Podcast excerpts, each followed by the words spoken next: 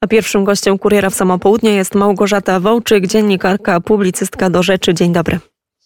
Dzień dobry, witam wszystkich radosnym głosem dzisiaj Dzień Dziecka, ale my e, chciałam być niestety o polityce, e, e, prawie jak zawsze. 13 polsko-hiszpańskie konsultacje międzyrządowe odbyły się wczoraj w Alcalá de Henares. Nie jestem pewna, czy dobrze wymawiam, ale to jest pod Madrytem. No i opowiedzmy, jakie są echa wizyty premiera Mateusza Morawieckiego, delegacji części rządu polskiego. Co z tej, co, co z tej wizyty wynikło? Pani redaktor wymawia krasowa hiszpanka, także wszystko dobrze. E, właśnie, od czego zacząć? Bo trzeba przyznać, że sporo się działo ostatnio na linii Warszawa-Madryt i przy tym jakąś ironią losu było, czy też zrządzeniem ciekawym, było spotkanie najpierw naszych władz w Warszawie z opozycją rządu hiszpańskiego, z partią Vox, a dwa dni później, właśnie wczoraj, był, e, było spotkanie premiera i szefów poszczególnych resortów e, na spotkaniu z hiszpańskim rządem. No właśnie, niektórych, niektórych może zdziwi, że, e, że miejscem spotkania, przyjęcia tej szerokiej reprezentacji Polski było miasteczko pod Madrytem, ale tu muszę dopowiedzieć, że to właśnie stanowiło o tym, o podniesieniu prestiżu tego, e, tego spotkania, ponieważ Alcalá de Henares to jest małe miasto, ale to jest znacznie starsze miasto niż Madryt, które ma jedno z najstarszych uniwersytetów w Europie to tam się właśnie u, e, urodził Cervantes. Przyznam, że byłam, zwiedzałam, także to jest urokliwe miejsce. I w y, sali, gdzie są wręczane dorocznie te nagrody literackie Cervantesa, odbywało się właściwie wszystko, co najważniejsze. Więc trzeba przyznać, że rzeczywiście ranga tego spotkania była duża. Takie spotkania na szczycie polsko-hiszpańskim, one się wcześniej odbywały, no ale mm, częściej, ale pandemia rzeczywiście zastopowała.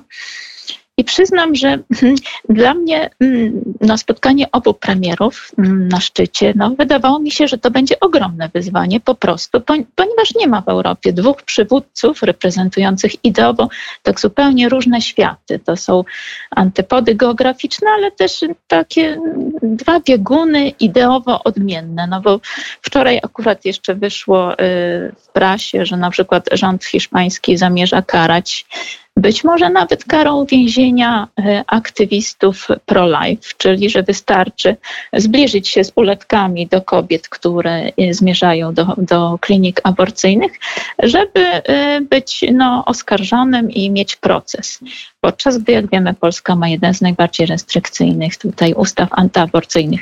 Ale to jest tylko taki szczegół, ale to rzeczywiście też jest podkreślane w różnych informacjach, doniesieniach prasowych, że e, rządy spotkały się pomimo różnic w politykach, więc to wszystko pomimo różnic i bardzo dobrze, no bo wiadomo, że generalnie ideą, celem tego spotkania było ożywienie gospodarcze. I jak mówi stare, bardzo często zresztą używane przysłowie w Hiszpanii, poderoso caballero jest don dinero, czyli to pan pieniądz ma władzę nad światem w rzeczywistości. I to spotkanie rzeczywiście dotyczyło wymiany handlowej, inwestycji. No, to temat niezwykle ważny, żeby ożywić gospodarki po tych pandemicznych stratach. Więc z tego, co już wiemy, podpisano sześć porozumień, bardzo ważnych właśnie z punktu widzenia handlu, przemysłu czy infrastruktury, ale też dużo y, mówiono o, o wspólnej, jak gdyby, no tutaj współpracy w ramach cyberbezpieczeństwa. I tak jak dużo mówiłam o tych różnicach między rządami, to, to trzeba też przypomnieć, że są sprawy, które nas bardzo łączą z Hiszpanią. Czyli na przykład to, że Polska i Hiszpania są krajami pogranicznymi Unii. I no, nasze kraje są de facto też granicami Unii, a to właśnie w ostatnim czasie doszło do naruszenia integralności mm, granicy Hiszpanii, inwazją imigrantów w Ceucie, ale też my ostatnio mieliśmy te incydenty z porwaniem samolotu, więc to nas łączy. To, że mamy problemy i to, jak mówił sam premier Morawiecki, że granica wschodnia Europy i granica południowa Europy jest tym największym zagrożeniem i inne państwa gdyby nie do końca potrafią zrozumieć nas czy Hiszpanów, bo, bo są w tej bezpiecznej sytuacji otulone innymi państwami, podczas gdy my jesteśmy tym przedmurzem. My na wschodzie, Hiszpania na południu, więc myślę, że rzeczywiście tutaj, y, tutaj rzeczywiście mieli o czym rozmawiać.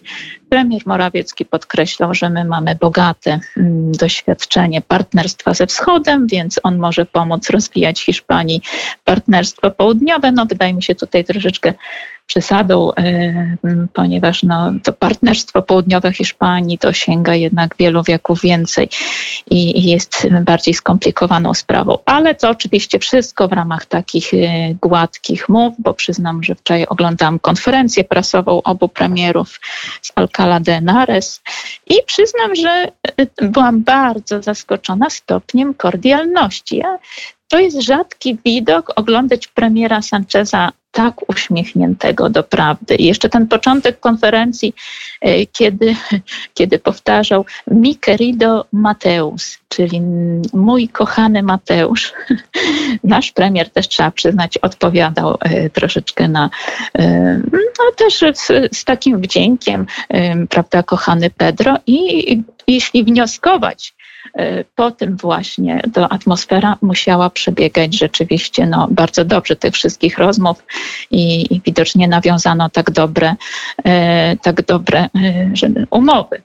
Może tak troszkę filuternie dopowiem, że tą konferencję słuchałam z moją e, przyjaciółką z Hiszpanii, Hiszpanką i obie komentowałyśmy troszkę złośliwie. Ja jej mówiłam, no tak, taka serdeczna atmosfera, bo pewnie e, mój premier zgodził się, żebyście nas swoimi produktami zasypali, truskawkami, czereśniami, szparagami, na co moja, e, na co moja przyjaciółka. No tak, a my będziemy pić jeszcze więcej waszej wódki i jeszcze więcej waszych jabłek, więc, ale to tak to tak, żeby urozmaicić ten mój dyskurs. Poza tym, e, no rzeczywiście Trzeba podkreślić też, że to miejsce Alcalá de Henares wybrano nieprzypadkowo, ponieważ to jest, to jest miasto, gdzie jest największa Polonia w Hiszpanii. W tej chwili mieszka tam, jak się mówi, 1400 Polaków. I to tam są dwie szkoły, które mają język polski w ramach y, no, obowiązkowego przedmiotu.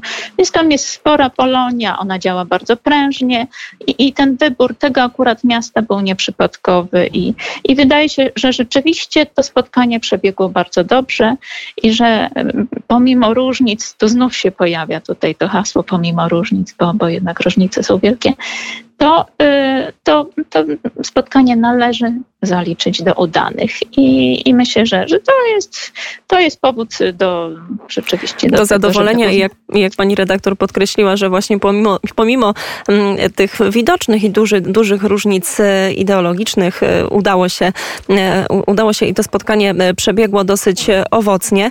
No bo właśnie jest też tak, że chyba Hiszpania mm, teraz bardzo potrzebuje i takich kontaktów i takiego wsparcia gospodarczo. Nie mówię, że Polska nie, bo większość krajów Unii Europejskiej musi gdzieś tam gdzieś przebudować e, całą taką swoją architekturę e, gospodarczą, ale Hiszpania chyba jest jednym z tych krajów Unii Europejskiej, które bardzo mm, mocno ucierpiały gospodarczo, jeżeli chodzi o pandemię koronawirusa. Tak, o tym się mówi e, bez przerwy. To też bardzo mnie zdziwiło. Ten komunikat początkowy premiera Sancheza na konferencji podkreślił, że jak Komisja Europejska, nie wiem, inne organy podkreślają, że to Polska i Hiszpania będzie miała w przyszłości największy wzrost gospodarczy. No myślę, że, że analitycy i dziennikarze hiszpańscy nie potwierdziliby jego słów, bo Hiszpania jednak zmaga się z ogromnym kryzysem i, i myślę, że mm, no, na przykład wczoraj bardzo dużo było w mediach o tym, że się podnosi 45% więcej cena światła w Hiszpanii. E, my w Polsce i tak należymy do czołówki tych krajów, które mają tutaj wysokie ceny za za energię i mm, światło, ale dla Hiszpanów jest to szok, ponieważ rząd hiszpański podnosi klasie średniej, ale w gruncie rzeczy tym najuboższym największe podatki. To ostatnio jest to wstrząs dla Hiszpanów, ponieważ oprócz, oprócz ogromnego wzrostu energii na 45%, to jest naprawdę duże. Ja słyszałam wczoraj, jak w wiadomościach, w gazetach doradzano Hiszpanom właśnie, ponieważ są jak gdyby takie trzy transze, kiedy ten mm, prąd jest y, droższy, mniej drogi, że właśnie, żeby po północy dopiero włączać zmywarkę, po północy włączać pralkę, ponieważ wtedy, wtedy będzie taniej. To dlatego przyznam szczerze, że, że to wywołało większe trzęsienie ziemi w Hiszpanii. Świadomość, jak bardzo rosną ceny, bo też bardzo wzrosła cena benzyny. Mało tego, rząd planuje, e, rząd planuje opodatkować, wprowadzić opłaty na wszystkich drogach w Hiszpanii. to bardzo uderzy w ludzi. To, to właściwie, jeśli dojdzie to do skutku, to na pewno Hiszpanie wyjdą na ulicę, bo, bo nie, nie zniosą po prostu takiej presji. A w ten sposób rząd stara się ratować po prostu no, kasę, bo jest niezwykle zadłużony. A tu mogę się zgodzić, że jest to, jeżeli chodzi o te płatne autostrady, płatne drogi, to jest na pewno taka rzecz, która może zdenerwować. Ja, ja to mówię jako użytkownik autostrady Wolności. Często jeżdżę do mojego domu rodzinnego z Warszawy do Szczecina i za taki odcinek około 300 kilometrów też płacę prawie 100 zł w jedną stronę, więc to jest naprawdę sporo. To jest chyba jedna z droższych, u nas akurat to jest przykład Polski, polskich dróg, jedna z droższych autostrad w Europie nawet. Pewnie tak. A Hiszpania stała słynna, to znaczy ja przyznam, że przemierzałam wszystkie regiony i zawsze można było wybrać na nawigacji, czy się jedzie drogą ekspresową, e, autostradą płatną, czy też ekspresową, rzeczywiście niemal identyczną z autostradą, ale niepłatną. I zawsze wybieraliśmy te niepłatne, ale wspaniałej jakości. Teraz rząd ma zakusy, żeby nawet te mniejsze drogi wszystkie opodatkować. Więc mm, to jest, to będzie cios dla Hiszpanów. No, no, trudno przewidzieć reakcję. Jeżeli dojdzie do tego, spodziewam się wielu manifestacji. Ale wracając jeszcze do tematu, siłą rzeczy, no to nie jest temat, prawda? Spotkanie polskiego rządu z hiszpańskim to, to, to nie jest temat, który znajdzie się na czołówkach gazet, bo innym problemem, który łączy rząd polski i rząd hiszpański jest to, że, że prezydent Biden nie dzwoni ani do, do nas, ani do Hiszpanii. W przypadku Polski, no to nie do mnie może należy ocena sytuacji, ale w przypadku Hiszpanii jest to odbierane jako mm, cios bardzo bolesny, bo no, przypomnijmy, kto odkrył Amerykę i jak silne są związki Hiszpanii z tamtym kontynentem, więc dla Hiszpanów jest to bardzo bolesne, ponieważ y, oni bardzo dotkliwie odczuli właśnie w tym konflikcie z Marokiem, kiedy właściwie tego samego dnia, kiedy myśmy się dowiedzieli, że że nie będzie sankcji za budowę Nord Stream 2. W tym samym czasie też Biden opowiedział się za Marokiem w konflikcie z Hiszpanią. To wywołało szok. Myślę, Więc... że w Polsce jednak, jednak ta deklaracja e, Bidena, żeby odstąpić od sankcji na Nord Stream 2 też e, troszeczkę tak zmroziło e, po, po polski rząd i było trochę takim, można powiedzieć, policzkiem dużym. Jak, jak zobaczymy, jaka będzie reakcja, bo jeszcze, jeszcze jest na to chwila, ale to też było no, pewnie duże zaskoczenie. Tak. I, I, właśnie to było dla mnie dziwne, że właściwie jednego dnia Hiszpanie odebrali policzek od Ameryki i my tak samo, więc być może tych punktów rozmowy między naszymi premierami było więcej, ponieważ rzeczywiście tych problemów się ostatnio więcej pojawiło. Jeszcze Co tak jeszcze? Przewro przewrotnie zapytam, bo to mnie, to mnie ciekawi. Hiszpania jest e, w pięciu krajach, jeżeli chodzi, jeżeli chodzi o inwestycje, o te relacje gospodarcze z Polską. I takie pytanie, bo wiadomo, że sympatia to nie jest ten główny wyznacznik, jeżeli chodzi o biznes, ale to też nie jest coś, co zupełnie nie wpływa na te relacje. Jak Hiszpanie podchodzą do Polaków? E, pani bardzo często wyjeżdża, spędza dużo czasu w Hiszpanii. Czy my tam jesteśmy lubiani? To jest, e, to jest troszkę trudne pytanie, bo mm, Hiszpania też jest bardzo podzielona, ale ja zawsze się śmieję, ponieważ wystarczy spojrzeć w algorytm Google'a, pisać po, hiszpań, po hiszpańsku, dlaczego Polki, i algorytmy pokazują, że Hiszpanie wpisują, dlaczego Polki są tak piękne. Także dla Polek jest, że tak powiem, zawsze oddzielne traktowanie. Uważają, że jesteśmy boginiami, że reprezentujemy jednak inną delikatność, kobiecość, którą zatraciły Hiszpanki. Więc odnośnie Polek, ja myślę, czy, czy tak zwana lewa strona Hiszpanii, czy prawa zgodzi się, że to jest po prostu królestwo piękne, bezapelacyjnie i to jest, e, nawet jeżeli ktoś jest tam bardziej sympatyzuje, nie wiem, z lewicą czy, czy z komuną, ta sława Polek e, jest, jest jakoś tam popularna. A z kolei no, o Polakach no, nie mają najlepszego zdania. Tutaj też troszkę się wstydzę powiedzieć, co pokazuje algorytm, jeśli wpisuje się hiszpańskie słowo, bo, bo okazuje się, że Hiszpanie zgłaszają dużo pretensji odnośnie higieny Polaków i też ich zachowania. Więc y, no, ale to być może dlatego, że, że ci Polacy, którzy wyjeżdżają do Hiszpanii bardzo często na budowę, no troszeczkę wiadomo, żyją wspólnie. E, wielu ich tam jest tych mieszkaniach, są hałasy, są imprezy i troszeczkę mm, z tej strony patrząc, to, to Polacy nie mają zbyt dobrej opinii. Tak, należy się cieszyć, kraj... że Polki to dobre imię trochę ratują. tak, tak, my, my tutaj wszystko ratujemy. Ale jako trzeba pamiętać, że Hiszpania jest w Polsce mm, no, tym piątym krajem chyba, który inwestuje najwięcej. I w związku teraz też z rozbudową infrastruktury tutaj zawsze były obecne potężne firmy budowlane, konstrukcyjne. Mam przed sobą dopiero teraz, niedawno się ukazały cztery strony na stronach rządowych, co właściwie, e, co właściwie ustalono na tym wczorajszym szczycie. Więc sporo lektury mnie czeka, ale to jest też takiego gąszcz takiego języka rządowego. Więc być może tam jest ciekawiej określone szczegółowo, bo trzeba przypomnieć, że to też byli ministrowie różnych resortów i, i właściwie wszystko tak się mówi w ogólnikach, a należałoby wejść konkrety i przekonać się, jak wielkie będą te inwestycje. Podejrzewam, że jednak będą wielkie inwestycje, skoro premier Sanchez tak serdecznie zwracał się do premiera Morawieckiego, a znając premiera Sancheza i widząc, że, że no on mm, jednak rzadko bywa uśmiechnięty, bo ma sporo wrogów i, i w kongresie hiszpańskim też bardzo widać, że no, z Voxem to są wręcz pojedynki na spojrzenie. I o tym też chciałabym powiedzieć, bo dwa dni wcześniej była wizyta Abaskala w Warszawie. I to no, troszeczkę była taka w połowie sekretna na początku. I do dzisiejszego dnia nie mamy jeszcze takich jasnych deklaracji, ale przypomnę, że y, liderzy Vox y, przyjechali do Warszawy w piątek i była to część ich europejskiej trasy, bo w czwartek y, byli z wizytą u prezydenta Węgier Viktora Orbana. I później w piątek e, przyjechali na spotkanie z prezesem PiS Jarosławem Kaczyńskim i Giorgio Meloni, czyli e, przewodniczącą partii Fratelli d'Italia, czyli bracia włoscy.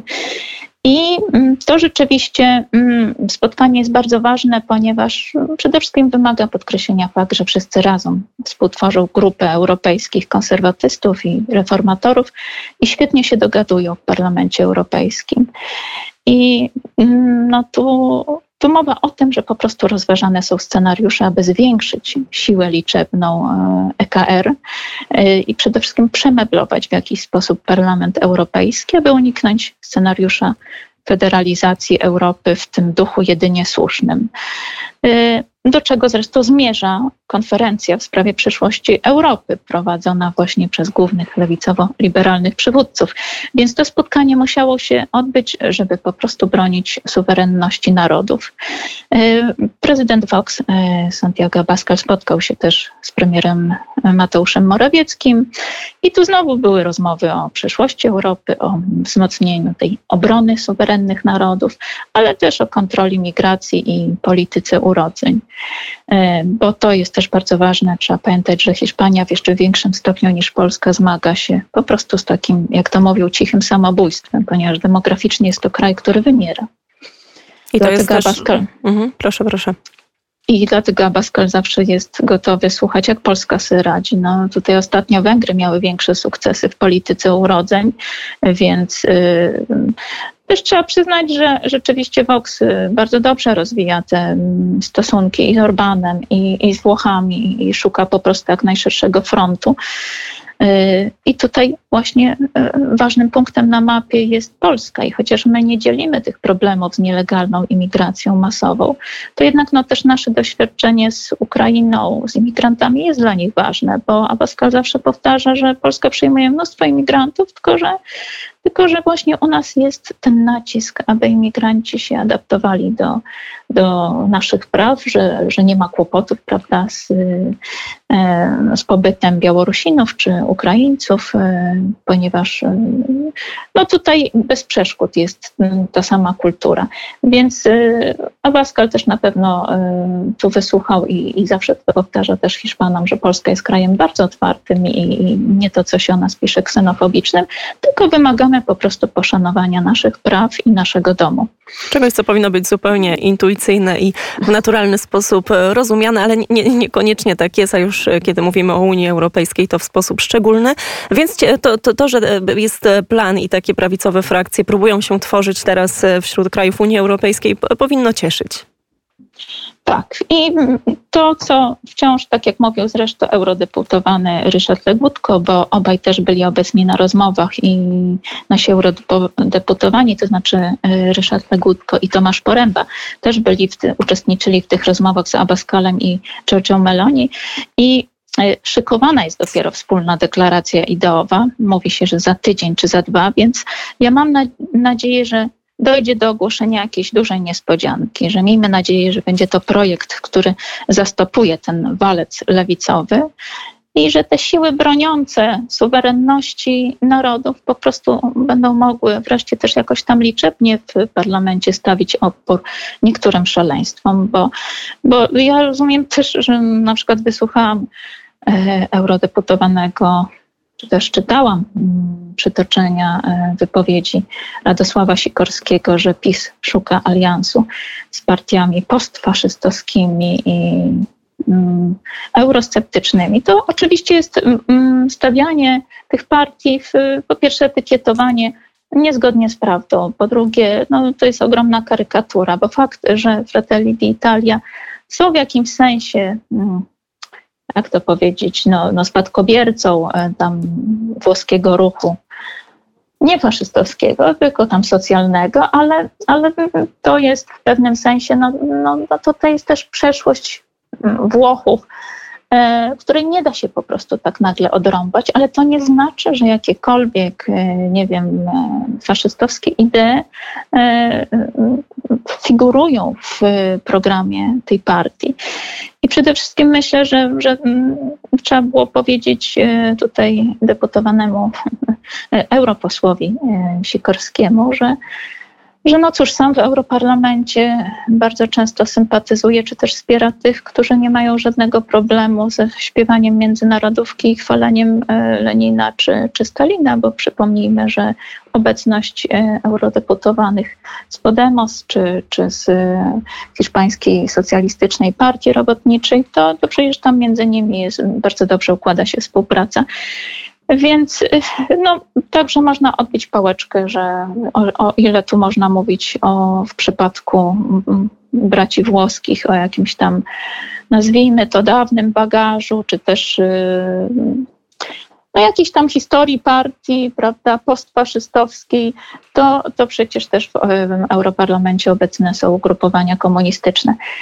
A poza tym e, też sprzeciwiam się takiemu ujmowaniu sprawy, prawda, czy, czy tak jak to powtarza się w Hiszpanii, że już nie ma takiego podziału na, na prawicę czy lewicę, tylko po prostu są partie, e, które, które opowiadają się za, za pewnym modelem antropologicznym, które wiedzą, kim jest człowiek, e, jakie jest miejsce tradycyjnego modelu rodziny i są partie, które zmierzają zupełnie do tej zmiany kodu kulturowego w Europie.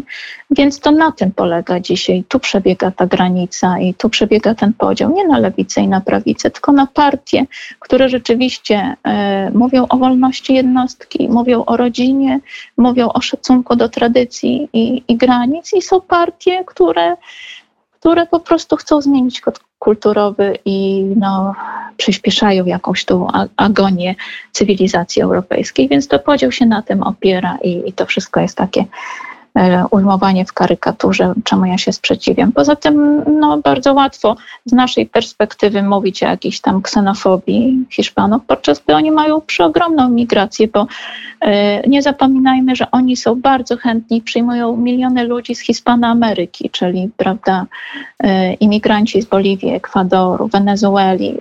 Oni są bardzo mile widziane, ponieważ się świetnie adaptują. Ten sam język, ta sama kultura, w przypadku jednak y, masowej i nielegalnej, bo to trzeba podkreślić, imigracji y, z Maroka i z państw y, Afryki, nie objętych żadnym konfliktem ani kryzysem humanitarnym, trzeba mieć siłę też powiedzieć w pewnym momencie stop. Bo też już wiemy, czym to się może skończyć i tutaj przez obserwację niektórych państw, które mają już teraz kolosalny problem, no możemy po prostu nie, nie popełniać ich, ich błędów. Tak. I właśnie trzeba się pozbyć tego egoizmu myślenia i takich kategorii, że to jest ksenofobia, prawda, i trzeba być zawsze otwartym. Mało się mówi, ponieważ ja przyglądam też dzienniki.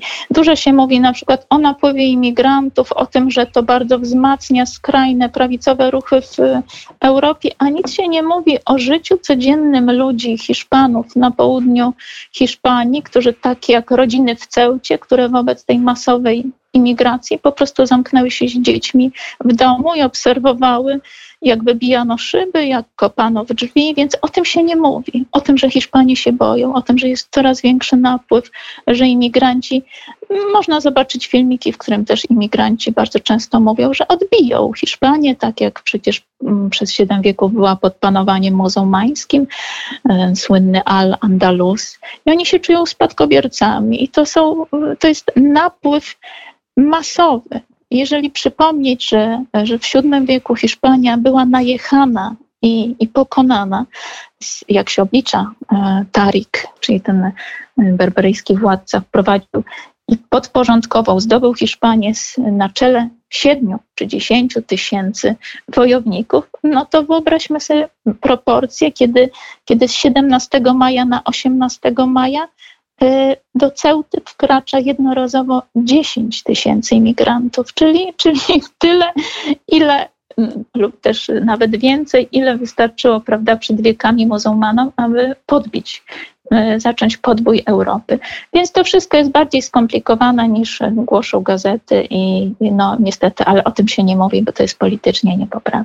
Warto po prostu czytać, e, szukać samemu i myśleć o tym, e, o tych wszystkich informacjach, którymi jesteśmy, drodzy Państwo, zalewani przez media, zarówno z lewej, jak i z prawej strony. Małgorzata Wołczyk, dziennikarka, publicystka do rzeczy, która specjalizuje się w polityce Hiszpanii. Bardzo dziękuję. Dziękuję. Do usłyszenia. Do usłyszenia.